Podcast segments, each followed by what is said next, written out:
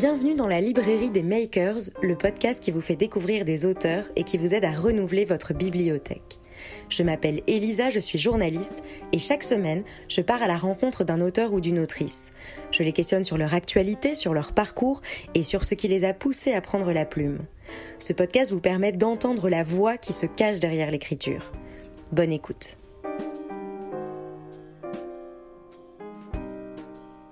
Bonjour Catherine Pancol. Bonjour. Bienvenue dans la librairie des Makers, je suis ravie de vous recevoir. Moi je suis ravie de venir, je pousse la porte. Alors on ne vous présente plus, vous êtes romancière, on vous connaît notamment pour la trilogie Muchachas ou encore Les yeux jaunes des crocodiles pour ne citer que. Mais si vous êtes là aujourd'hui, c'est pour nous parler de votre dernier roman, Bad Bug aux éditions Albin Michel.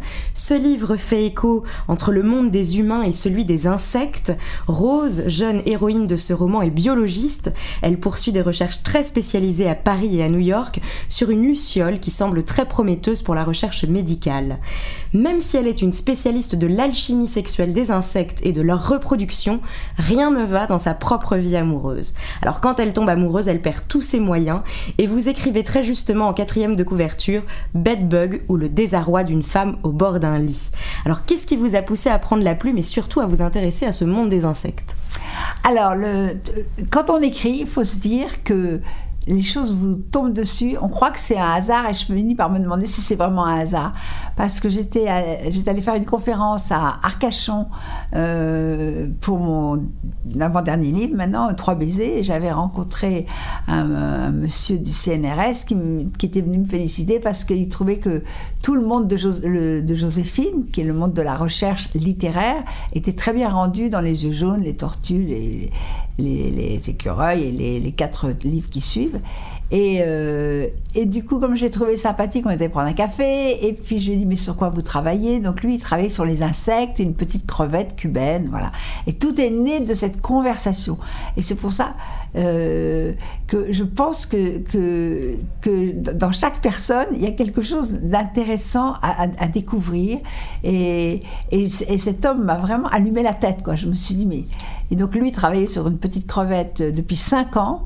Une crevette de 3 mm dans une grotte à Cuba et il avait fondé de grands espoirs sur elle, sauf que la crevette n'a absolument rien donné, il n'a rien pu en tirer, il a essayé la carapace, les antennes, la chair, rien ne marchait parce que la grande tendance aujourd'hui c'est d'essayer de faire des insectes médicaments. Mais il m'a dit qu'il avait un collègue à Paris qui lui travaillait sur une petite luciole alsacienne et que cette luciole permettait de guérir du cancer sans souffrir, c'est-à-dire sans avoir des douleurs physiques, des pertes de cheveux, des démangeaisons, la peau qui brûle, enfin tous les comment on dit les conséquences d'un traitement qui est quand même qui sauve le corps mais qui est aussi un poison pour le corps. Et donc, il m'a mis en relation avec cet autre biologiste qui s'appelle Roland Lipoli. Et j'ai créé une vraie amitié avec cet homme qui m'a appris le monde des insectes parce que je ne connaissais pas du tout. Et pendant que j'écrivais l'histoire de Rose, donc cette jeune biologiste qui vit avec sa mère, sa grand-mère, donc qui est très forte quand elle est dans son laboratoire, mais qui est absolument comme l'albatros de Baudelaire quand elle sort du laboratoire, elle sait plus comment s'habiller, elle se trouve trop grosse, elle sait plus comment parler, elle est encombrée d'elle-même et donc ce personnage dans la vie privée va tomber amoureuse de Léo, l'homme avec qui elle fait ses recherches.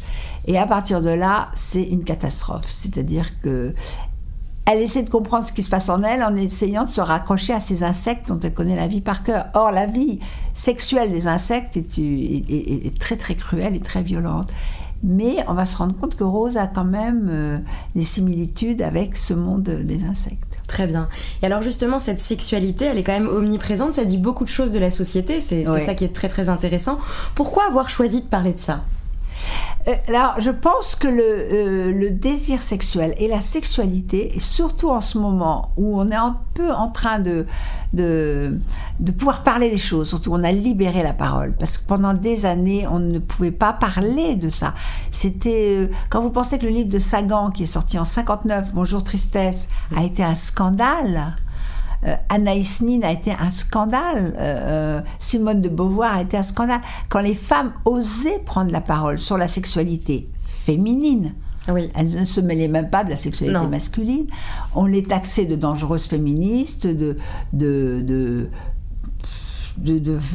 femmes de mauvais goût, de mauvaise littérature, de peu de considération pour l'écriture. Enfin, c'était très très mal vu.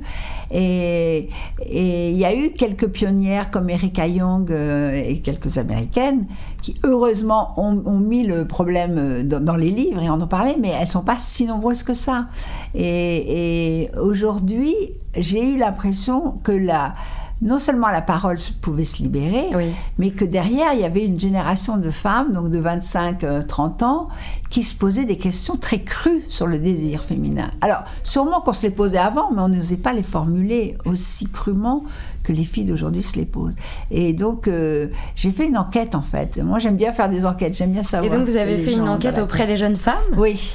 J'ai carrément fait une enquête et ça a commencé en Espagne où je faisais une tournée de promotion pour 3 baisers, puis après en Italie, puis après je suis allée au Liban, et partout où j'allais, je posais des questions pour savoir comment les femmes, en plus de pays différents, donc pour pas qu'on m'accuse d'être seulement dans un truc ethnocentré, français, voilà, grande ville. Oui.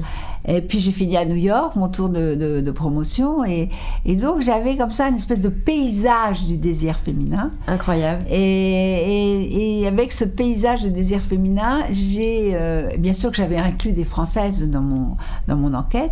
J'ai construit le personnage de Rose qui, à mon avis, est assez typique enfin, c'est vous qui pouvez me le dire ça, mais qui est assez typique des femmes d'aujourd'hui. Et justement, pour le dire aux auditeurs qui n'auraient pas encore lu votre livre, quels sont ces critères finalement de cette femme de 30 ans, un peu internationale, avec sa sexualité? Qu'est-ce que vous avez pu observer?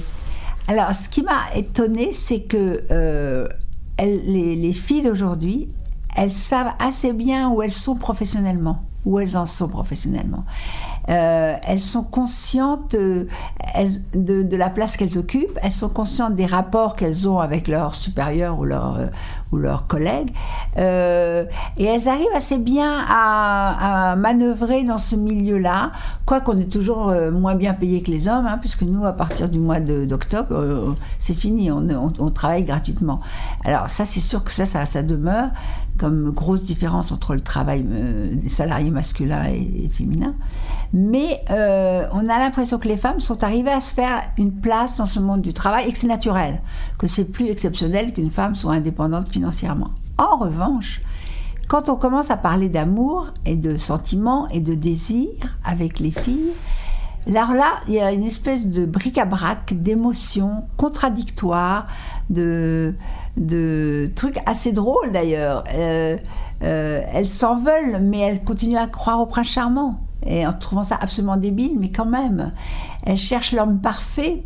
Pourquoi parfait ? On a envie de leur demander. Pourquoi parfait ? Vous pouvez juste chercher un homme qui vous correspond. Et les femmes ne sont pas parfaites, donc pourquoi l'homme devrait être parfait ? Donc il y a encore cette image du prince charmant. Et en même temps, elles ont la pilule, elles peuvent avorter, elles peuvent choisir un homme, elles peuvent dire oui, elles peuvent dire non. Donc elles sont très... audacieuses, libres et libérées et affranchies, et elles appellent un chat un chat, quoi. Elles sont pas du tout dans la pudeur et le ha ha ha, je ne dirais pas ça du tout. Et donc cette espèce de contradiction m'a fascinée, quoi. Je me suis dit mais alors c'est Comment elles sont quand elles tombent amoureuses. C'est comme ça que j'ai eu envie de créer le personnage de Rose. Et elles se sont livrées facilement ?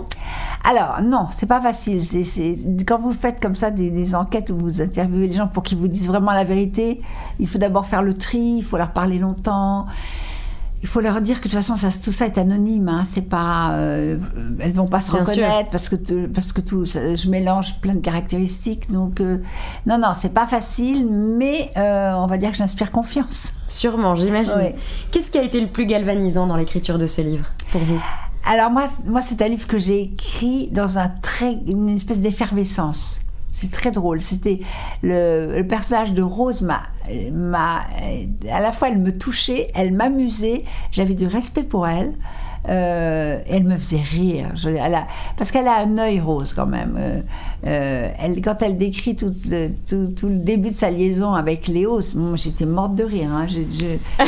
Le baiser caméléon, mais j'ai ri, je le testais. Quand je testais sur mes copines, j'avais voulu lire quelque chose de tellement drôle. Et je leur lisais le baiser caméléon. Vous voyez, ça a été comme une espèce de complicité pétillante entre ce personnage et moi. Donc je me suis à la fois beaucoup amusée et en même temps, comme il y a des passages beaucoup plus sombres, j'étais là dans une empathie douloureuse. Donc c'était comme, et c'est ce que j'aime bien quand c'est à la fois acide, cruel et gai et bondissant et finalement assez réel, hein, c'est-à-dire pas linéaire. Ben oui, parce que la vie est comme ça. La vie est comme ça, tout à fait. Comment est-ce que vous écrivez ? Est-ce que vous avez des rituels ? Oui. Oui, j'aime beaucoup de rituels. Quels sont les rituels de Catherine Pancol ? Alors, mes rituels, c'est à 14h, 14h30, je me mets devant mon ordinateur. Donc j'ai un très grand bureau, une très grande table que j'ai achetée en châtaignier. J'aime bien le bois, déjà c'est important que le bois soit... Ça vous inspire ? Oui, le bois est chaud, le bois du châtaignier est chaud. J'ai une théière, un mug, je mets un fond de musique qui est soit de la musique classique, soit du jazz, mais très doux, hein, pas du jazz qui trompette...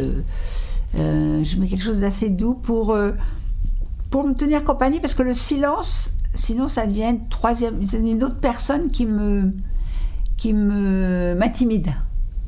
Parce que là, je suis dans mon bureau avec un fond de musique, mon chien, qui quand il voit qu'il est 2h, 2h30, il va s'enrouler sous le bureau. Donc soit je mets les pieds sous lui, soit sur lui.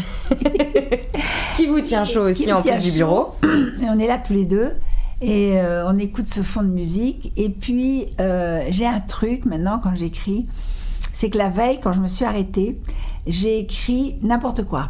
C'est-à-dire que pour pas voir le truc de la page blanche, je commence un paragraphe qui dit n'importe quoi. Comme ça, je peux le lendemain effacer le paragraphe. Ce qui fait que je retourne dans le livre. Oui. Je ne suis pas mise à la porte du livre, parce que la page blanche, c'est quelque chose qui vous met à la porte du livre. Je retourne dans le livre, j'efface, parce que je me dis, c'est nul, pourquoi j'ai écrit ça. Je relis un peu ce qu'il y avait avant.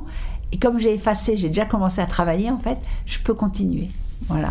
C'est comme ça que j'ai vaincu la page blanche. Tout ça est très rodé, avec ces rituels d'attention, c'est très... Voilà. Vous êtes plutôt instinctive, ou alors, au contraire, tout ça est très réfléchi, très construit ? Alors, les personnages sont très construits. Oui. Après, l'écriture, elle est très instinctive. Mais tous les personnages sont très construits. C'est-à-dire que je les vois, je connais leur odeur, je sais comment ils vont rire, pleurer, manger. Là, il y avait un personnage de grand-mère. Elle était vraiment devant moi avec son tablier, ses orteils qu'elle peint en bleu marine, sa petite moue, la manière dont elle s'asseyait sur la chaise de la cuisine. La mère qui était beaucoup plus altière, fière, froide, très froide, belle mais froide et avec quelque chose d'assez altier, beaucoup d'allure mais pas sympathique. Et puis ma petite Rose qui est là, donc la troisième génération, qui vit entre ces deux femmes. Donc je vois mes personnages, je sais comment ils se déplacent, je connais leur parfum, je connais leur... Vous vivez avec eux en fait. Je vis avec eux, oui, complètement. Combien de temps pour écrire ce livre ? 2 ans. 2 ans. Donc pendant 2 ans, vous avez vécu avec Rose. Oui. Et vous vivez encore avec elle, sûrement. Et je vis encore avec elle. C'est ça. Oui. Et alors, 19 romans, c'est quand même pas rien. Vous êtes un véritable phénomène de société, on peut le dire. Vos livres sont des best-sellers, traduits dans 30 pays. Mm-hmm. C'est juste incroyable. Comment est-ce que vous expliquez ce succès ? Je sais pas. Alors là, je sais pas. Jamais. Du tout. Non, ouais. non. Puis je me pose pas la question. C'est vrai ? Non, honnêtement, je me pose pas la question. J'ai pas du tout le sentiment d'être un phénomène, de rien du tout d'ailleurs.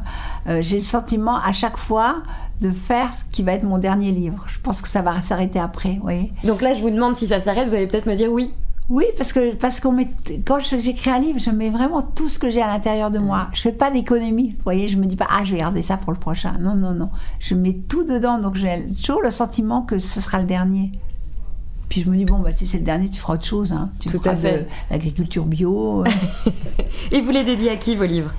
Alors là, je les dédiais à ma mère et à ma grand-mère. Mais sinon, à mes enfants, à mon papa qui est mort, sinon à des amis que je croise et qui jouent un rôle dans ma vie à un moment. Quelquefois je m'amuse, je fais des vous savez, je commence par un jour j'avais fait R, puis des petits blancs et D, il fallait que les gens trouvent le prénom. Ça c'est pour énerver un peu les gens, enfin je pourrais le dédier à moi-même d'ailleurs avec beaucoup de respect. Tout à fait. Ouais. Très bien. Ouais. Eh bien écoutez, merci Catherine Pancol. Ben, merci à vous.